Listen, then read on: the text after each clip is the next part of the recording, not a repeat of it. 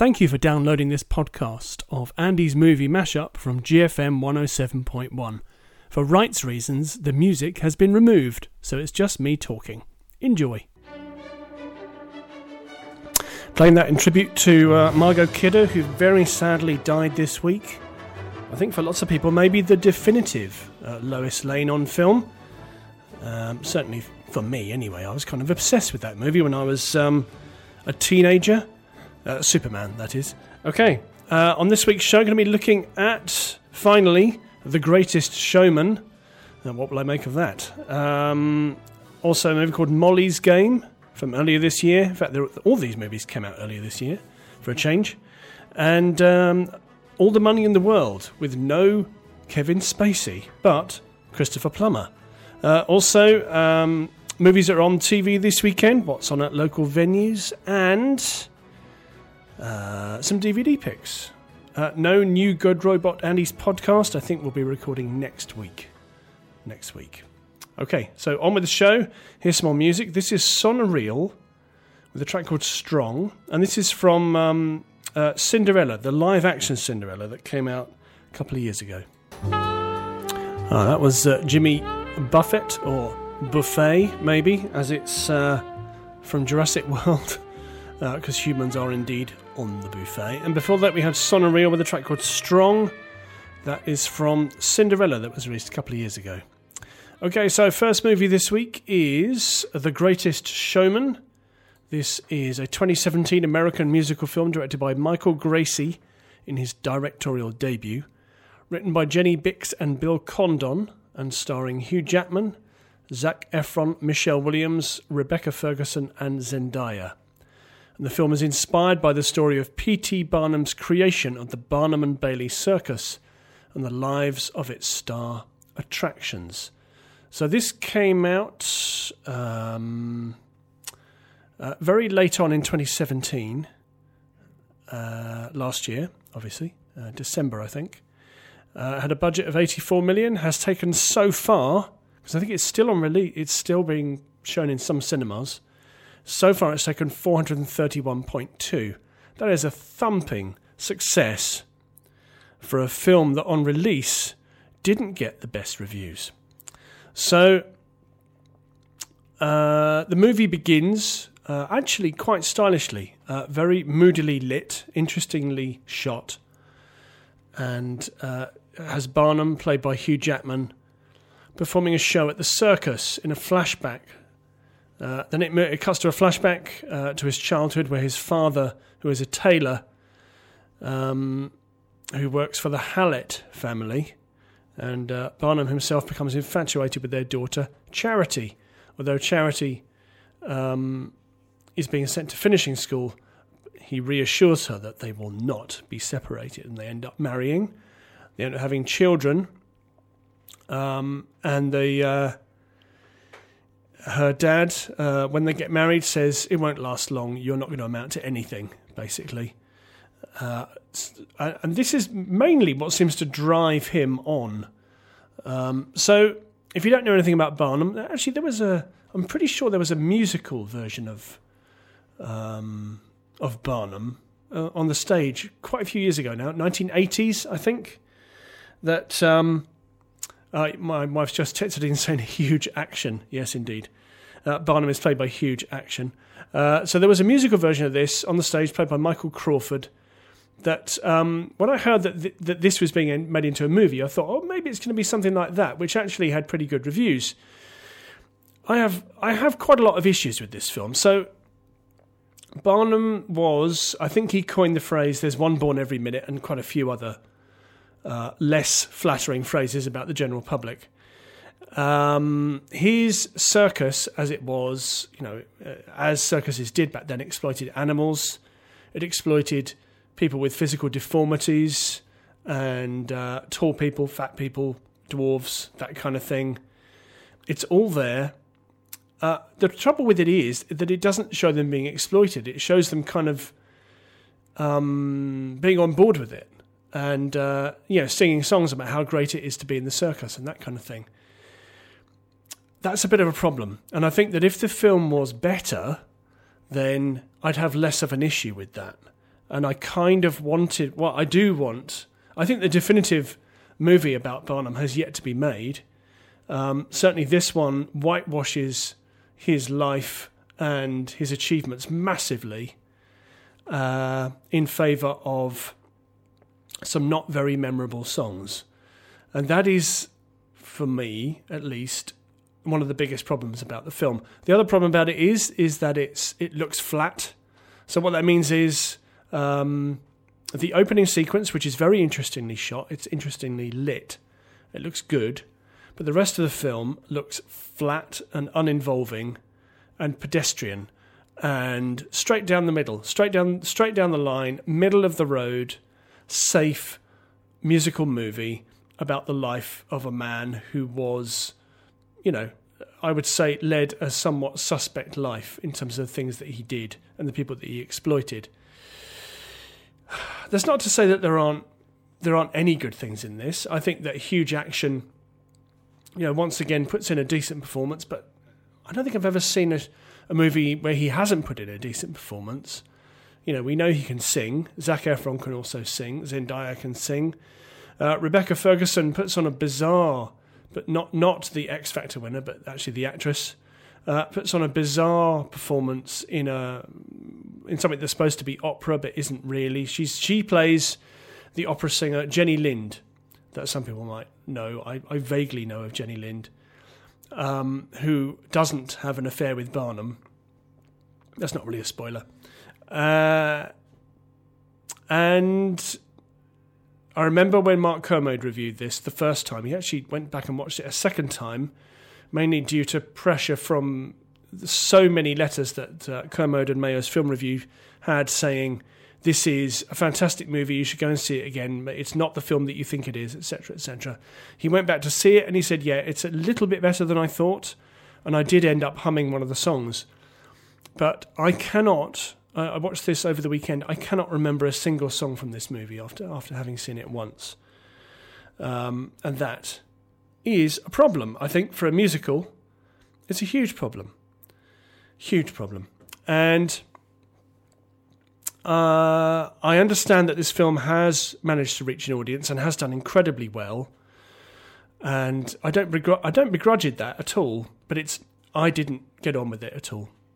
Not at all. I watched it with my wife, and she was studying me quite closely, actually, to see what I thought of it.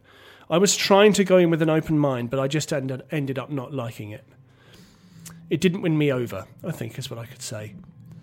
Uh, and but it has certainly found an audience, and I can't really argue with that because people are enjoying it. So, and there's no accounting for that, is what I would say. Um, so on Rotten Tomatoes, it has a rating of 56%, and it says The Greatest Showman tries hard to dazzle the audience with a Barnum style sense of wonder, but at the expense of its complex subject's far more intriguing real life story.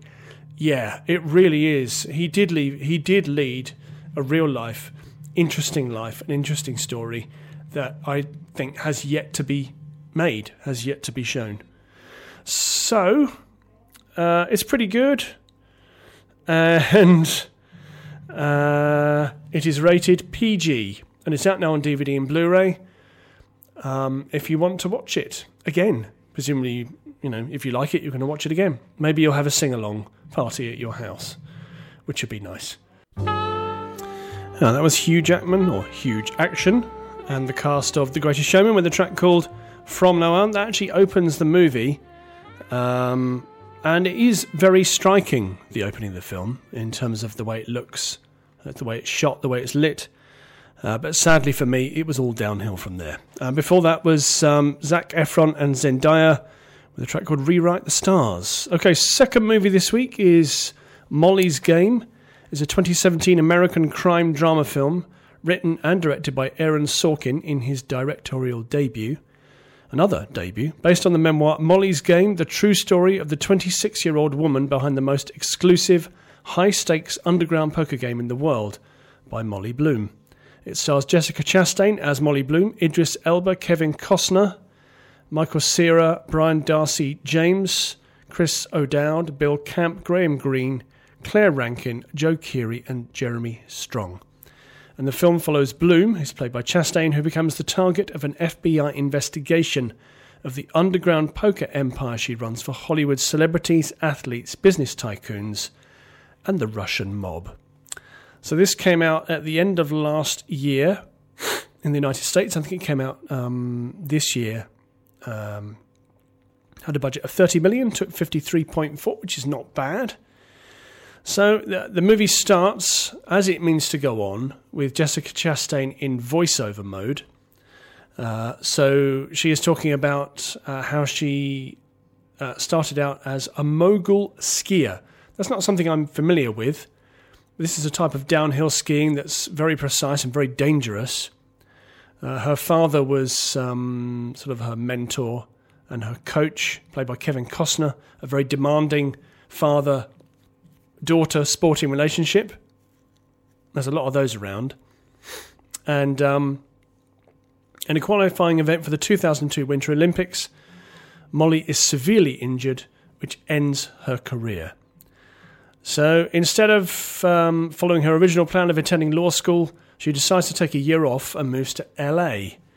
And then she arrives, she becomes a bottle service waitress at a club where she meets Dean, who is an ostentatious and unpleasant and quite unsuccessful real estate developer. But she becomes his office manager. She gets paid quite well for it. Uh, and she soon gets involved in running his underground poker games.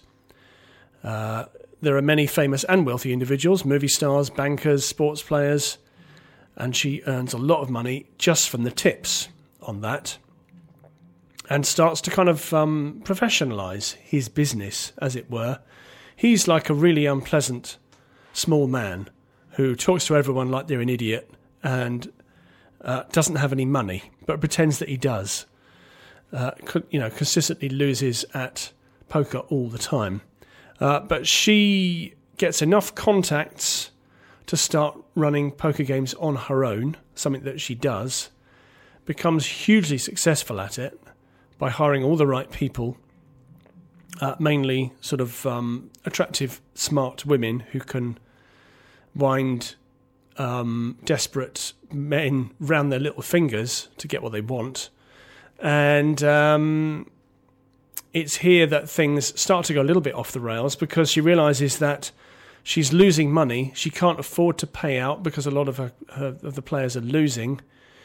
And uh, it's at this point that she gets approached by the mob, the Italian mob, who say, "Look, uh, we know that you're in trouble, and um, we think we can do something to help you." And she turns them down. Things then go horribly wrong, and it's at that point that the FBI get involved. Um, she then hires a lawyer, played by Idris Elba, uh, to try and get her off the charges, uh, which involve illegal poker games. Uh, they're illegal because she's been taking a cut. That's what makes them illegal. Otherwise, they wouldn't be. It would just be a bunch of people playing poker. But because she's taking a cut from it, she's effectively profiting from it. Um, so, this is uh, if you're familiar with Aaron Sorkin, I'll just reel off a few of his movies that you might have you might have seen. So things like Charlie Wilson's War, uh, The Social Network, Moneyball, Steve Jobs. Uh, he was also the producer and writer on, um, I think, most of the series of The West Wing, and a couple of other things like Studio 60 on the Sunset Strip, uh, things of that kind. So you know he's been around for a while. He also wrote um, A Few Good Men as well, which is a favourite of mine. Um, the much, much parodied uh, scene in which Jack Nicholson says, "You can't handle the truth," but actually, that is an incredible scene. It's really well written. So you know, Sorkin is a really good writer. He writes fantastic dialogue, like machine gun fast dialogue. Um, he he likes to write about people who are flawed and driven, and I really like his work. However, uh, there is a caveat with this, and th- this is his directorial and writing debut. So, you know, he's written a lot of movies before, he's written a lot of TV, he's been a producer. He's never directed a movie before, and he's here he's directing his own work. That might be the problem with this film because it's, uh, you know, the phrase information dense applies to it in that there's just so much of it flying at you. There's, there's um, Jessica Chastain's uh, voiceover uh, which is interesting. It does tell you about what's going on, but there's there's too much of it. Uh, there's not enough show me, and there's too much tell me in this movie. Um, so her voiceover, there's also the dialogue between characters is very well delivered. There's an awful lot of it, an awful lot of dialogue in this film. This, this could almost be a stage play. Um, there's so much dialogue, uh, and it, I found it to be exhausting. And it's such a shame because I really like Sorkin. I really like the the leads in this cast. Uh, the story is interesting and intriguing in, in that how does someone who was a professional athlete end up running illegal poker games? How does that happen? You know, but that is an interesting story. Um, unfortunately, though, I just couldn't focus on it for long enough, and it is a long movie as well. It's uh, I'm just going to have a look at the running time. 140 minutes. You know, that's that is a long film. So uh, it's it's a bit too well, it's it's a lot too long for the subject matter. Uh, there are times when, when the story just doesn't move on at all, really.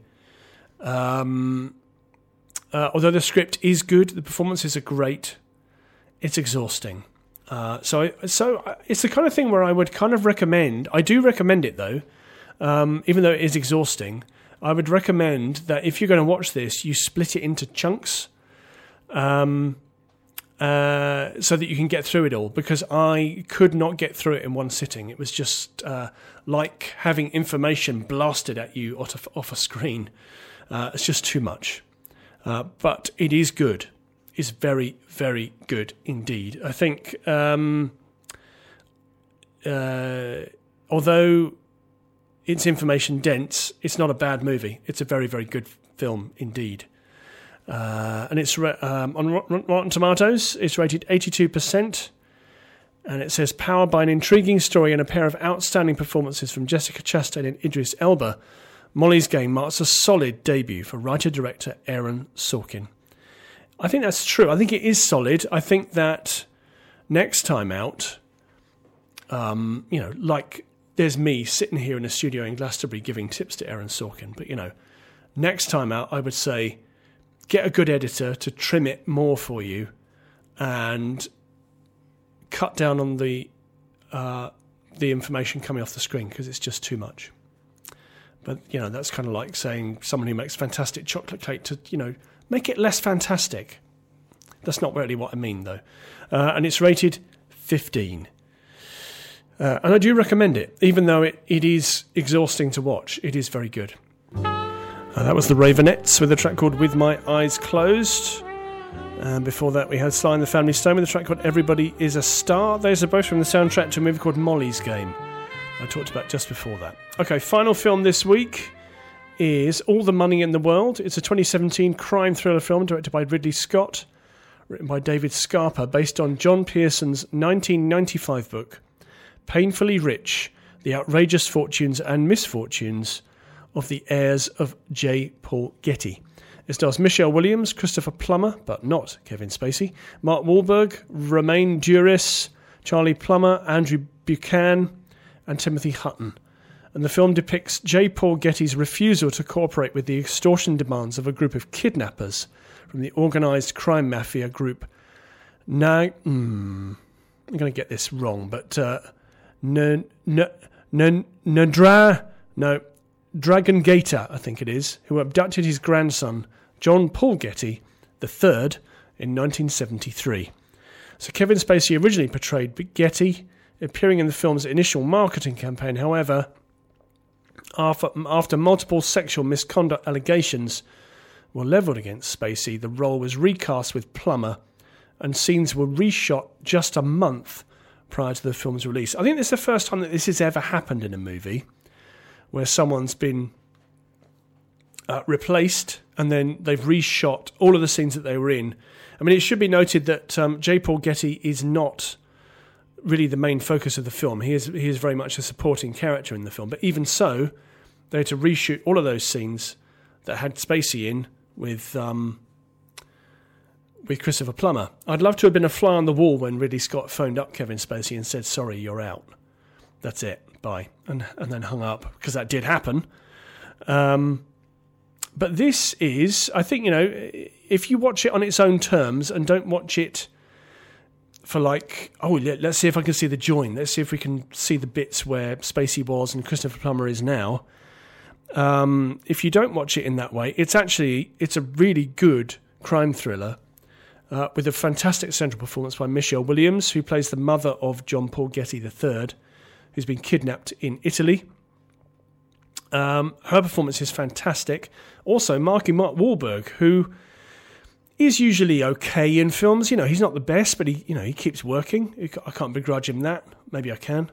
Um, he's also very good as uh, J. Paul Getty, Getty's um, head of security, who accompanies Michelle Williams' character to Italy uh, to try and facilitate the return of her son. Um, yeah, it's good. I really liked it. I think um, in Ridley Scott's, I think in someone else's hands, this could have been, you know, say someone like uh, Steven Soderbergh, um, or someone like Paul Greengrass. This could have been a more conventional looking kind of film, but because it's Ridley Scott, uh, he's working with a fantastic uh, cinematographer in the shape of, he says, looking at his sheet, uh, Dariusz Wolski, who's a long-time collaborator. It looks beautiful. So there's some really beautiful shots in this film um, uh, mostly set in Italy, but uh, also in the United States and England. Um, it's good. I think that it may not be a, a massive uh, natural fit for um, for Ridley Scott to be doing something like this, but I really liked it. I think that Christopher Plummer, you know, with a month to go before release, comes in. He uh, he plays the part. He plays it extremely well. You know, he plays J. Paul Getty as a really unsympathetic, avaricious, money driven, um, unpleasant character, and, you know, unrepentantly unpleasant, and plays it extremely well. Um, and, uh, you know, having looked at the film now and thought about it, I think that, you know, had Spacey had had um, Spacey not been such a jerk, in his life uh, that maybe uh, we would have seen his performance in this film. I think that given what we know about the performances he can do, he would have done it very well. But Plummer is in it, and he is the J. Paul Getty that we have, and he's very good. Um, there's also some quite nasty violence uh, in uh, uh, whilst the kid is being held held captive. Uh, some nasty stuff happens that I won't talk about that had me wincing quite a lot. And I'm quite hard to shock, I think, in that respect. On Rotten Tomatoes, it has a rating of 78%. And it says the film offers an absorbing portrayal of a true story brought compellingly to life by a powerful performance from Christopher Plummer. Yeah, it is powerful, but I think that other performances, uh, notably Michelle Williams and Mark Wahlberg, are also very good indeed. Um, post release, the film suffered from more controversy when it was revealed that uh, during reshoots, Michelle Williams got paid a fraction of what Mark Wahlberg got paid. Um, obviously, that's not his fault. He didn't know what other people were getting paid, but he donated his fee uh, to a charity, which I thought was uh, pretty cool. So, um, hats off to you. And it's rated 15. Okay, let's have a look at some DVD picks. This is a quite a good week this week, actually. Uh, we've got uh, Coco is out on DVD and Blu-ray, 3D, etc., etc. Uh, Three Billboards Outside Ebbing, Missouri is released on DVD and Blu-ray. The Post has been released, uh, and Insidious: colon, The Last Key, which I think is the last in that franchise, didn't get great reviews but I'm still watching it because I like the Insidious franchise. So there's a bunch of um, Oscar contenders there, and there's Insidious as well. So if you fancy watching those, I think they're all out from Monday. There's no new Good Robot Andy's podcast. We've been away for a few weeks now, but I think we're going to record one next week. Subject matter to be decided. Probably be a movie, I should think. Um, is there anything else to talk about? Yes, there is. So let's talk about uh, Solo, a Star Wars story, very briefly. Released uh, next week. Uh, they lost directors in the shape of Lord and Miller. They gained a director in the shape of Ron Howard, who reshot, I think the reports have said, 80% of the film. It's been getting good reviews. People saying that, although it's a little bit on the nose at times, it's still worth it. So uh, I'm going to go and see that anyway. Anyway, that is the show. Thank you very much for listening, and it's time to hand over to Ian. Thank you for downloading and listening to this podcast from GFM 107.1. Don't forget that you can follow me on Twitter at cockers underscore 97 and on my Facebook page, which is Andy's Movie Mashup.